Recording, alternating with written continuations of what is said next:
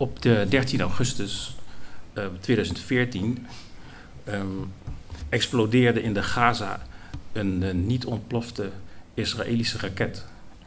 En daarbij kwam een journalist, een Italiaans journalist, om het leven. Dit gedicht is aan hem opgedragen. Ik lees het gedicht en dan praat ik er iets omheen en dan lees ik het nog een keer. Berichten van de stichting Polvos. Simone Camilli, Rome, 28 maart 1979. Beit Lahia, 13 augustus 2014. De bessen beschermen zichzelf onder de struiken. Onze paus zei iets over knoflook en witte latyrus. De kolibrietjes hebben trek in nectar en ruzie. Hoog in de ruisende bomen, krekels, op het snel groeiende gras, golfballen. De nooit voltooide baan gloeit in de zon, blijkt niet meer dan een glooiend plan, het ongeschreven boek, droom van war en landlord, onvindbaar verstopt tussen klavertje vier en sigaren, ergens in een ammo-box op het hoofd van een statige Paramacaanse. En glommen de heli's, een zoemen van stand, zo zeer dalend en vertragend dat de bessen van onder de struiken, ongemerkt, neervallend, uitblijven. Onze paus zei iets over knoflook en witte latyrus, dacht nazi's te bedekken met levensgrote servetten. One size fits all. In het Colonial Hotel trof ik massa Spaanse asters bij de vijver. Passim, luie snorren in de lucht, gerebbel over water tussen een bange zeearend en twee brutale kleine vogels. We daalden naar de vissen af in hun fluwelen waterige helderheid, van geel en blauw, hun parelmoeren vloeibaar statig samen zijn in alle onverschilligheid. In elk van onze huizen, waar ook ter wereld, een stille, zeer geheime plek voor het verfijnde lijf. De krijgsraad droeg lange mouwen en telde de glazen bovenin de kast. Men zei iets over schillen als bestaansvorm en prunes bloeiend aan het hout. Onze man in Tel Aviv had het over hoe je met Yom Kippur gedrag telt als geloof en dat elk bezoek aan iets als Dachau van geloven weinig overlaat in ieder huis, waar ook ter wereld, een stille, zeer geheime plek voor onze trots, een el bezit dat niet verloren zou. One size fits all. Vraag het de maître de comédie. Vraag hem of onze man tweebenig is en houdbaar, strikt formeel geregistreerd. Laten we met hem bidden, hij met één been in de Gaza, bidt hij met ons, wij met beide benen op de grens het andere een heel eind verderop, waar de raket. Catskills, New York, Akumal, Yucatan, augustus 2014. Dit waren berichten van de stichting Polvos. Aan de inhoud hiervan kunnen geen rechten worden ontleend. Woord en beeld zijn niet onderworpen geweest aan censuur. Deze berichten hebben geen betrekking op enige vorm van waarheid of begrip. Het gedicht is een lustobject. De lezer probeert dat vergeefs verlangend te ontkleden en ontleden. Het gedicht geeft zich alleen schijnbaar bloot en blijft gehuld in steeds weer nieuwe sluiers. Het gedicht verschijnt in een telkens andere gedaante. Zo kan het zakelijk worden, een bericht, een gebruiksaanwijzing, een garantiebewijs. Het gedicht wordt nooit betrouwbaar en blijkt dikwijls pure zwendel. Had het een principe, dan heeft het dat al lang verraden. Het gedicht ziet overal censuur en duikt onder. Het behoort zich van elke gewoonte, code, norm of wet te ontdoen. De lastigste wet is die van de taal. Liefst zou het gedicht de taal ontkleden om nieuwe betekenissen te vinden die een expeditie waard zijn. Berichten van een zotte stichting, de stichting Polvos is een genootschap, genootschap van letters die zichzelf willen verliezen. Liefst zouden ze beeld worden, zich ontletteren. Dat een gedicht innerlijk buiten zijn oevers wil treden is bekend. Daarom absorbeert het werkelijkheidselementen en verteert die. Het resultaat is regelrechte stront. Een gedicht viert het riool.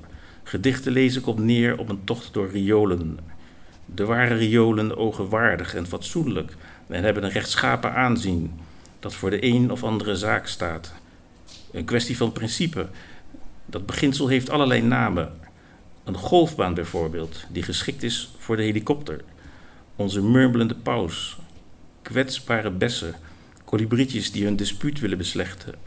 Edele gedachten van krijgsheren.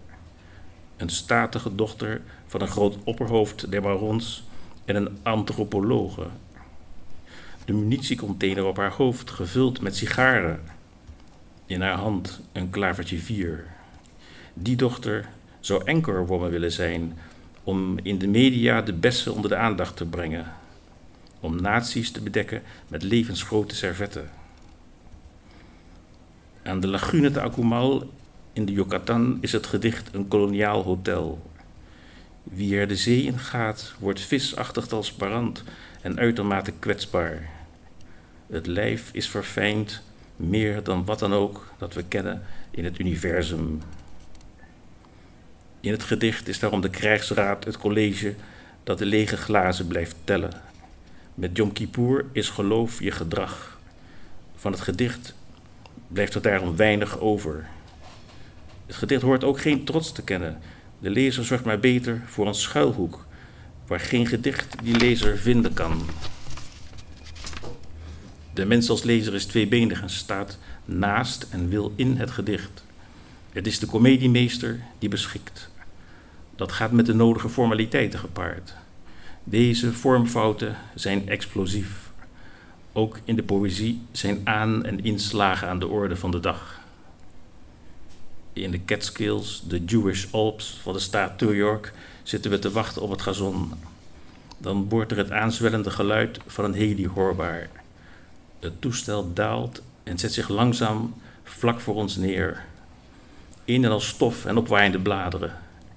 Nu de rotor afremt en de turbine stilvalt, stapt er een grote, statige, zwarte vrouw uit die, uit die aanstalten maakt om zich uit te kleden. Ze bedenkt zich. Ze loopt op ons toe. Berichten van de stichting Polvos. Simone Camilli, Rome, 28 maart 1979.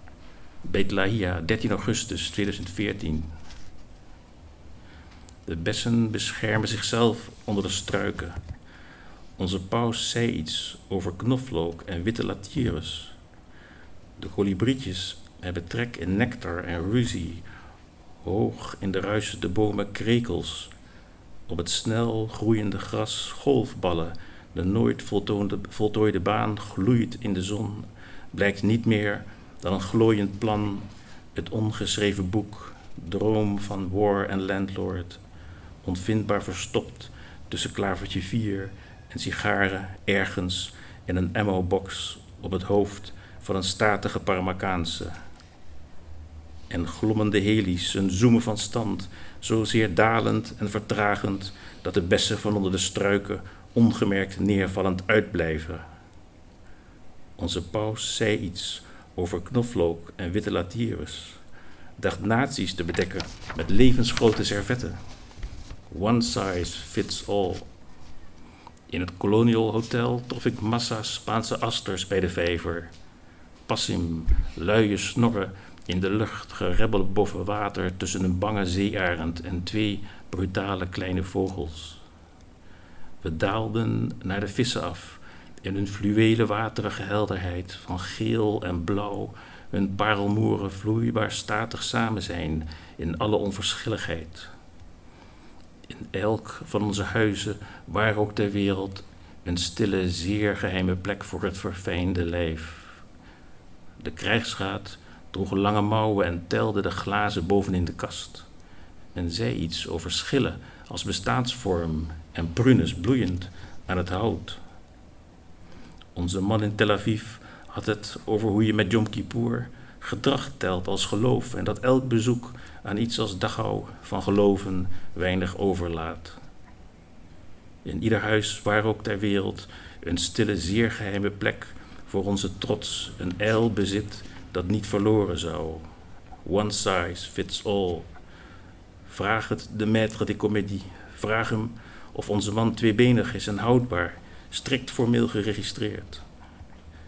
Laten we met hem bidden. Hij met één been in de Gaza, bidt hij met ons, wij met beide benen op de grens, het andere een heel eind verderop, waar de raket. Catskills, New York, Akoma, Yucatan, augustus 2014.